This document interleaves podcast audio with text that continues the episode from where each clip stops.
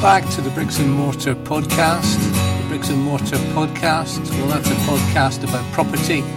If you own a property, rent a property, invest in property, or you know what, have an interest in property, then you'll find something of interest in the next 30 minutes. I'm Jonathan Williams, and I'm the host of the Bricks and Mortar podcast. Since last week, we've had a break in the weather. Um, I can't remember the last time we've had uh, two weeks of unbroken sunshine in Glasgow. And I have to say, uh, sitting at work this afternoon and watching the rain come down, it was uh, it was quite something that uh, you couldn't actually remember the last time it uh, had been raining in Glasgow. And if you know anybody in Glasgow, uh, you'll know that doesn't happen very often. What we're going to do in this week's show is going to bust a couple more myths. You will have no doubt heard about fixed prices, um, tended to happen probably in the, the downturn where you find that estate agents are trying to sell properties quickly and uh, fixed prices were all the rage. Um, does a fixed price mean a fixed price? I'll tell you it doesn't. We'll go and talk about solicitors. Uh, that's going to be the bulk of this week's show um, as a solicitor of many years standing, it's vital that you choose the correct solicitor, and I'll give you some pointers on that. We'll talk about a podcast. A podcast that I'm going to tell you about is the things that you should know podcast. Uh, it's a good one. Another one of uh, our American friends that do that. So I'll tell you a bit more about that. Um, and then we'll we'll get uh, we'll get finished my daughter's got her cast coming off uh, to on Thursday. I'm uh, at I'm in the mobile studios just watching Amy, um, number one daughter. Uh, she's doing her hockey this evening, so we're watching that at the moment. But number two, um, she's had the the cast on. Um, broke her arm uh, when we were in Rotterdam about six weeks ago. So she's getting that off and uh, she's up to high dough. So that's what we're going to be doing over uh, on, on, Thursday.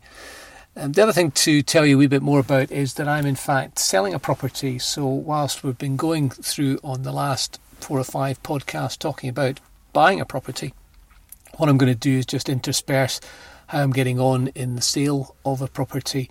Um, I've got a property down in Machrihanish. Machrihanish is on the west coast of Scotland, and it looks very much as if that's going to be put on the market. So it'll be interesting just from my own perspective, and, and hopefully you'll get some uh, understanding of, of what's involved and, and the perspective of a seller as we go through the trials and tribulations of, of trying to get a property sold. So I'll keep you up to date as far as that's concerned.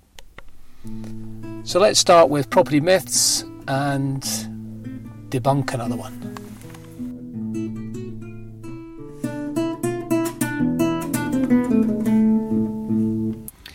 Since we started the podcast, we've gone through a couple of, of myths and tried to debunk those.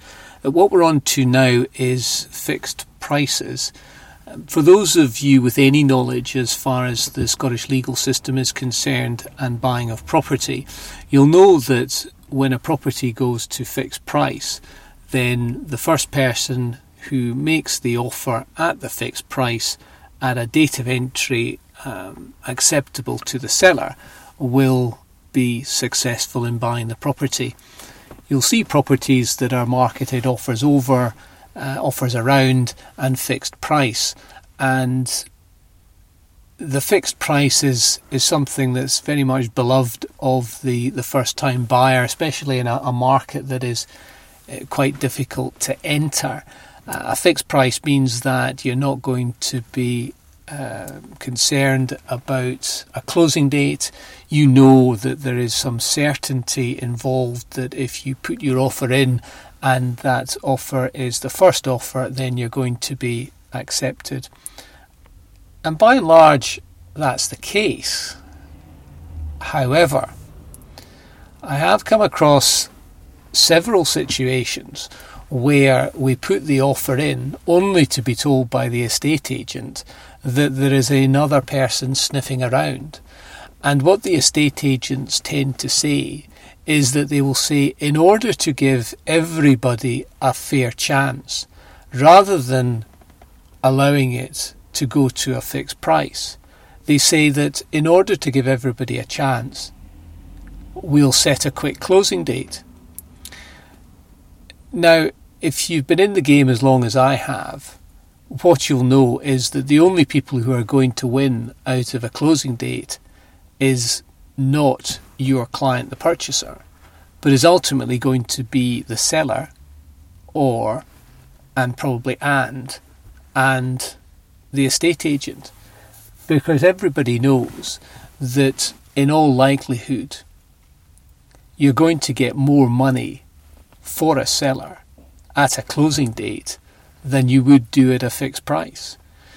So there's nothing more infuriating when the client has made the offer only to be told that it's going to go to a closing date. Now, don't get me wrong, it doesn't happen very often, but it's happened enough times for me to decide to, to do something um, on the podcast about debunking the myth. So, whilst fixed prices generally mean that your offer is going to be accepted, it's not a 100% cast iron guarantee. So just watch out. Is the fixed price a true fixed price?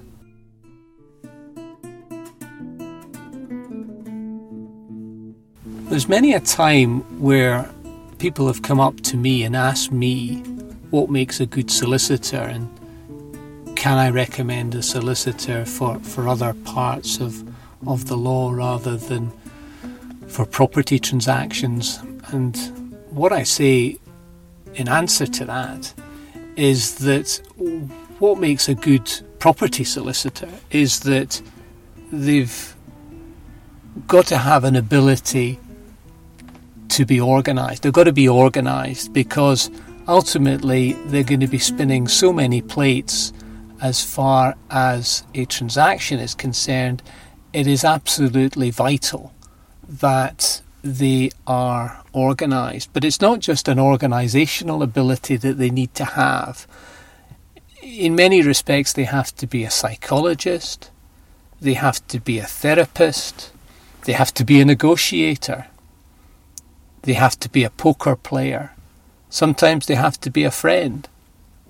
And in some respects, after you do all of that for the client, you've got to remember that you're a solicitor and you've got to get them into the house come the date of entry.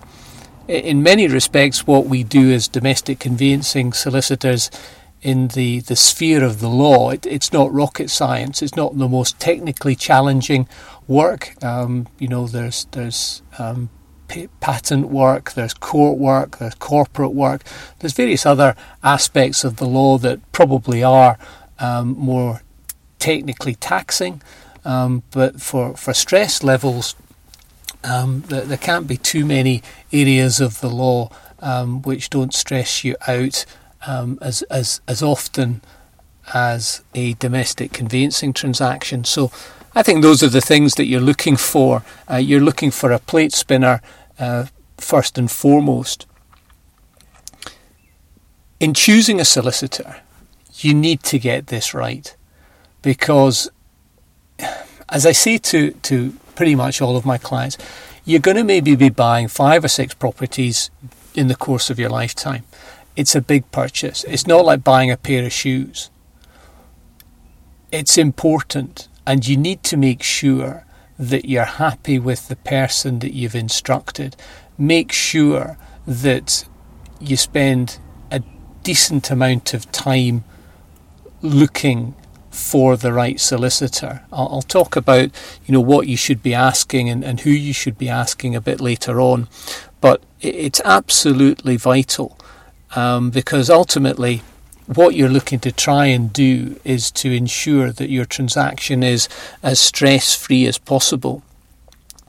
You want to try and get through the transaction with as little stress as possible because you know what, if you get it right, then it'll be absolutely fantastic. But rest assured, you choose the wrong solicitor and, and it it goes wrong, um, then you'll wish you never started the sorry process. In many respects, a good solicitor is a is an insurance policy, and if you've ever bought insurance, you'll know that there is a huge difference between one insurance policy and the other. And generally speaking, the more you pay for the policy, then the better the cover is going to be. And by and large, that should be the case as far as uh, instructing a solicitor is concerned. You need to pay a reasonable fee because if you don't pay a reasonable fee, then the chances are you're not going to to know who's going to be doing the work. I think um, what tends to happen is that uh, the the cheaper the fee that you uh, you pay, then the less likely it is that the solicitor is actually going to be doing the the technical work, and, and it may well be farmed out to um, a raft of, of paralegals. So again, I'll talk about that in, in a little while. The process really shouldn't be stressful. The, the, the reason why it's stressful is because there are so many parties involved in the transaction. I do a talk to uh, to buyers, and one of the things that I try and do is express to them how many people are actually involved in the process. And one of my talks, I, I get various members of the audience, and I, I sit them down and I give them all jobs. And um, so we've got the surveyor, we've got the client, we've got the purchaser, we've got the two solicitors, we've got a damp and timber specialist, we've got the surveyor, we've got the bank, um, we've got the factor. So once you actually add up all the people who are involved in a transaction, you're probably looking at about 12, possibly 13 different people. These are people who either the purchaser has to talk to or you have to talk to, and, and in essence rely upon them doing their job because as well as I do my job, or a solicitor does their job, ultimately it doesn't matter how well they do their job, if somebody else in the process drops the ball, then it's going to definitely have a knock on effect as far as how smooth your transaction is going to be. And what I do in this talk is that we take the the the, uh, the audience through a transaction, uh, and I'm at the front conducting. Um, uh, the the transaction and, and every time um, one of the 12 or 13 individuals is involved in the transaction, they get to stand up and then sit down and stand up and sit down. And it is quite um, amazing to the uh, the viewing audience that they actually see, first of all, how many people are involved in the transaction, and secondly, uh, how many times they are involved in the transaction. Um, it is quite an eye opener to uh, those because I think for a lot of clients, they think that the offer goes in, there's a bit of legal work involved. As long as I get my mortgage, I should get my keys on time. Um, and I suppose it's the fact that um, that happens a great majority, 90% of the time, um, that uh, uh, that clients still think that that's the case. Um, I think that if you explain to them that there were 12 or 13 people involved in a transaction, um, you know, it's a wonder sometimes that the, the blasted transaction actually gets completed. So there's a lot to it. But how do you go about getting a solicitor on board and, and how do you go about getting a good solicitor on board? Well, these are some of the things I think that you should be asking. I think you should be going in a recommendation. Um, now, that can sometimes be fraught with difficulty because who you're going to rec- who's who that is going to recommend the solicitor may well have a vested interest, and, and you need to make sure um, whether or not uh, the recommendation comes with some sort of referral fee, um, because ultimately the recommendation you want um, is a recommendation that is does not come with any strings attached. So I would think a family recommendation, a friend recommendation. Um, sometimes you'll get a recommendation from uh, an estate agent um, or a surveyor. Um, but again, you just need to qualify that and just make sure um, you know, how much work uh, is being passed to this particular solicitor. Uh, the next thing I would ask is that once you've identified you know, maybe two or three solicitors and, and you're looking for quotes, um, I certainly wouldn't be going on um, or, or, judge the level of uh, service uh, based upon the the value of the quote. I think what you need to do is you need to drill down a bit deeper. I think you need to ask who's going to be doing the work. And what you'll tend to find is that um, some of the work will be fronted by the solicitor, um, and it may well be that a great deal of the day to day work will be done by somebody who's not legally qualified as maybe a paralegal. So, again, in choosing a solicitor, you need to be comfortable with who's doing the work. Um, Next, I would be saying, uh, how do they do the work? Um, I would be asking, do they have a case management system? I would be also asking them uh, how often you will be kept informed. Um, I think it's important that you understand what the solicitor's expectation is of you, and also you need to get a, a, an understanding as to where you will fit in the, the great pantheon of a solicitor's workload because there's no point in you thinking that paying a fee of £300 that you're going to uh, have the ear of the, the solicitor and he or she is going to be at, the, at your beck and call. Um, you'll appreciate that it probably doesn't quite work like that. I think it's important that you do make an effort to try and speak to the solicitor to, to get a quote um, I think this has a number of benefits. Uh, obviously, getting a figure is, is the most important thing, but also I think it gives you uh, an opportunity to scope out the solicitor. I think in some respects it's important that you get on with your solicitor. Uh, there's you, you potentially going to be spending a lot of time in dealing with them, and I think that it's an easier transaction if you can strike up a rapport. I certainly know from personal experience that if I can strike up a rapport with a, a client, then I find that the transaction is more enjoyable, and, and ultimately, if it's more enjoyable for me, then uh, it should be more enjoyable for the client themselves. In also speaking with the solicitor and establishing some sort of rapport, um, you're, you're really saying to the uh, to the solicitor that you know what you're talking about uh, to a greater extent, and, and certainly the solicitor will sit up and, and understand and pay attention uh, to that. So I think it's it's a good idea to uh, to speak to the, the solicitor at the earliest opportunity. We're going to come to the thorny issue of price, and it's a service industry. Okay, um, in many respects, there's a feeling amongst uh, the practitioners that it's almost a race to the bottom as far as fees are concerned, and as with all service industries, you will get people who, firms of solicitors, uh, who will be cheaper than others. It's a service industry.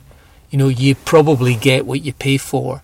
If you're going to pay, you know, the, the equivalent of a, a lollipop and a bag of sherbet dip dabs, then you're going to get a service similar to that in all likelihood.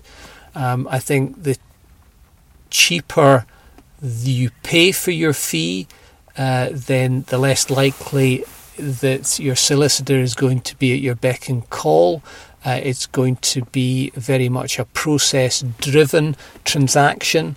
Um, you might get a lot of automated texts, a lot of automated emails.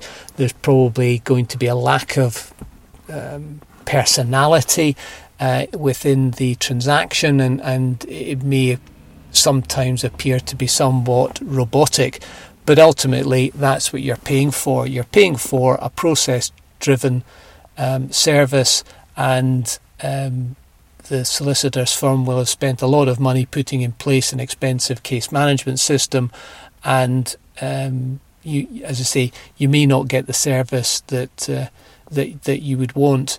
Um, if you're prepared to pay slightly more, then I think there is, with that comes a greater expectation that you're going to get not just um, a, a, a I was going to say a robotic um, process. Um, what you have to realise with regards to the conveyancing process that it is a process, um, and the best solicitors uh, and firms are able to, um, in some respects, hide the fact that it's a process and put more of a human face on the whole process. And ultimately, we as solicitors are, are dealing with individuals, and it's very much an, an individual um, area of the law where uh, we're dealing with um, the, the public. We're not dealing with large corporates that maybe corporate uh, transactions or commercial transactions. You know, we're, we're dealing with the general public, and and uh, it's important certainly for whenever I'm acting on behalf of clients, I want to um, try and express my own personality um, as the transaction goes through. And the last thing I want is is to be uh, appear as, as some um, robot in the system, uh, just processing uh, another transaction and another transaction, and another transaction.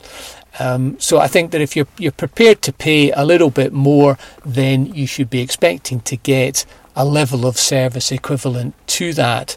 Uh, I, I, do run an analogy, and I think a number of people have, have run an analogy of, of the supermarkets. It, it's it's what you want. Is it Aldi? Is it Sainsbury's? Or is it John Lewis? Uh, and there'll be people who will shop at Aldi and they'll be prepared to pack their own bags, but there'll be those who shop at John Lewis and they would be expecting somebody else to pack their bags. And it's quite probably quite a good analogy. The bottom line is that we're all solicitors, we're all ruled by the Law Society, uh, and ultimately the transaction will get done. Um, what I think you're paying for is how the transaction is done and how you feel about that transaction uh, is, is very much based probably upon the level of fee that you pay. Now, for, for some people, they're quite happy to uh, take the potential risk of um, going with a, a, cheap fee. Um, and there are those who just would never even contemplate that and feel that it is a service and it's a service worth paying for. Um, I think ultimately, if if you do pay uh, a reasonable fee, then um, what you're paying for is a good insurance policy that if something does go wrong, the person who's instructed will first of all know why the transaction's gone wrong. They will know how to correct the problem. Uh, they will be able to give you a time frame to doing that, and they will be able to make you feel comfortable that everything is under control. So that's pretty much all I wanted to say as far as choosing a solicitor is concerned. Um, it, it is a difficult um, thing to to to achieve, uh, and really, I think my final thing to say about this is you should go on recommendation. I would say family recommendation or friend. Um, broker, estate agents, get a recommendation. I wouldn't be Googling. Uh, I think the bottom line is go for a recommendation.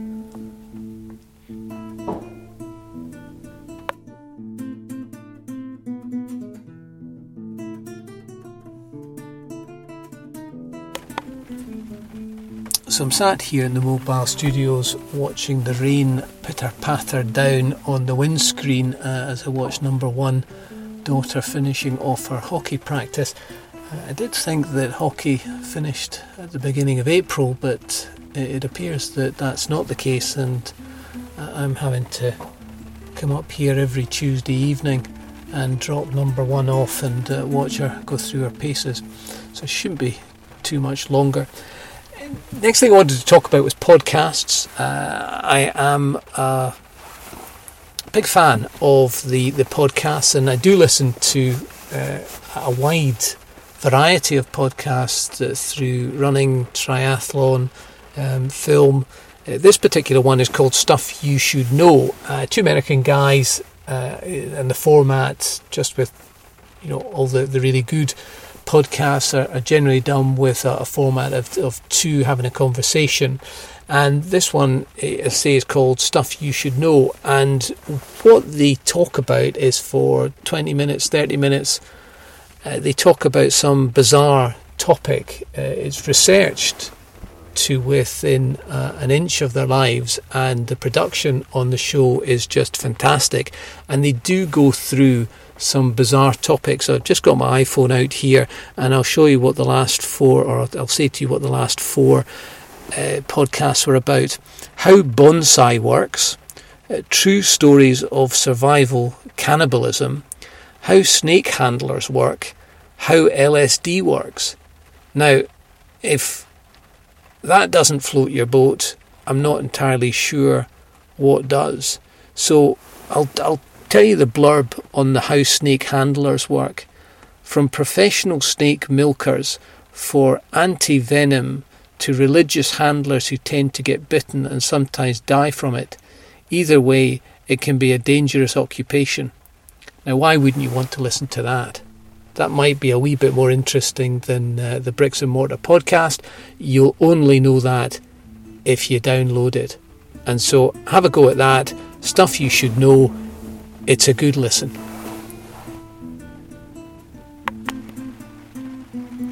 Okay, I'm just going to sign off now. Amy's just about finished on the hockey side of things. Uh, thanks very much for listening again to another episode of the Bricks and Mortar podcast. Uh, Amy's off on her Duke of Edinburgh over the weekend, so she's got a jaunt up at the hills above Callander, so we won't see her for a couple of days. And then Emma, next thing for her is to get that blasted cast off her arm, and then she's off for an athletics meeting on Friday. Um, let's just hope that uh, she doesn't fall over. She's doing the relay. Uh, she's really pumped up and, and like a coiled spring waiting to be uh, to be released. Um, she's been cooped up for the last six weeks, so uh, let's hope that she gets on okay on Friday. Trying to promote the podcast. One way that you can promote the podcast and help me in my endeavours in doing that is to like us on iTunes. We've been on iTunes for a couple of weeks, so it'd be great if you could just go on there and give us a, a like. They do a rating system, one to five. You know what? Anything.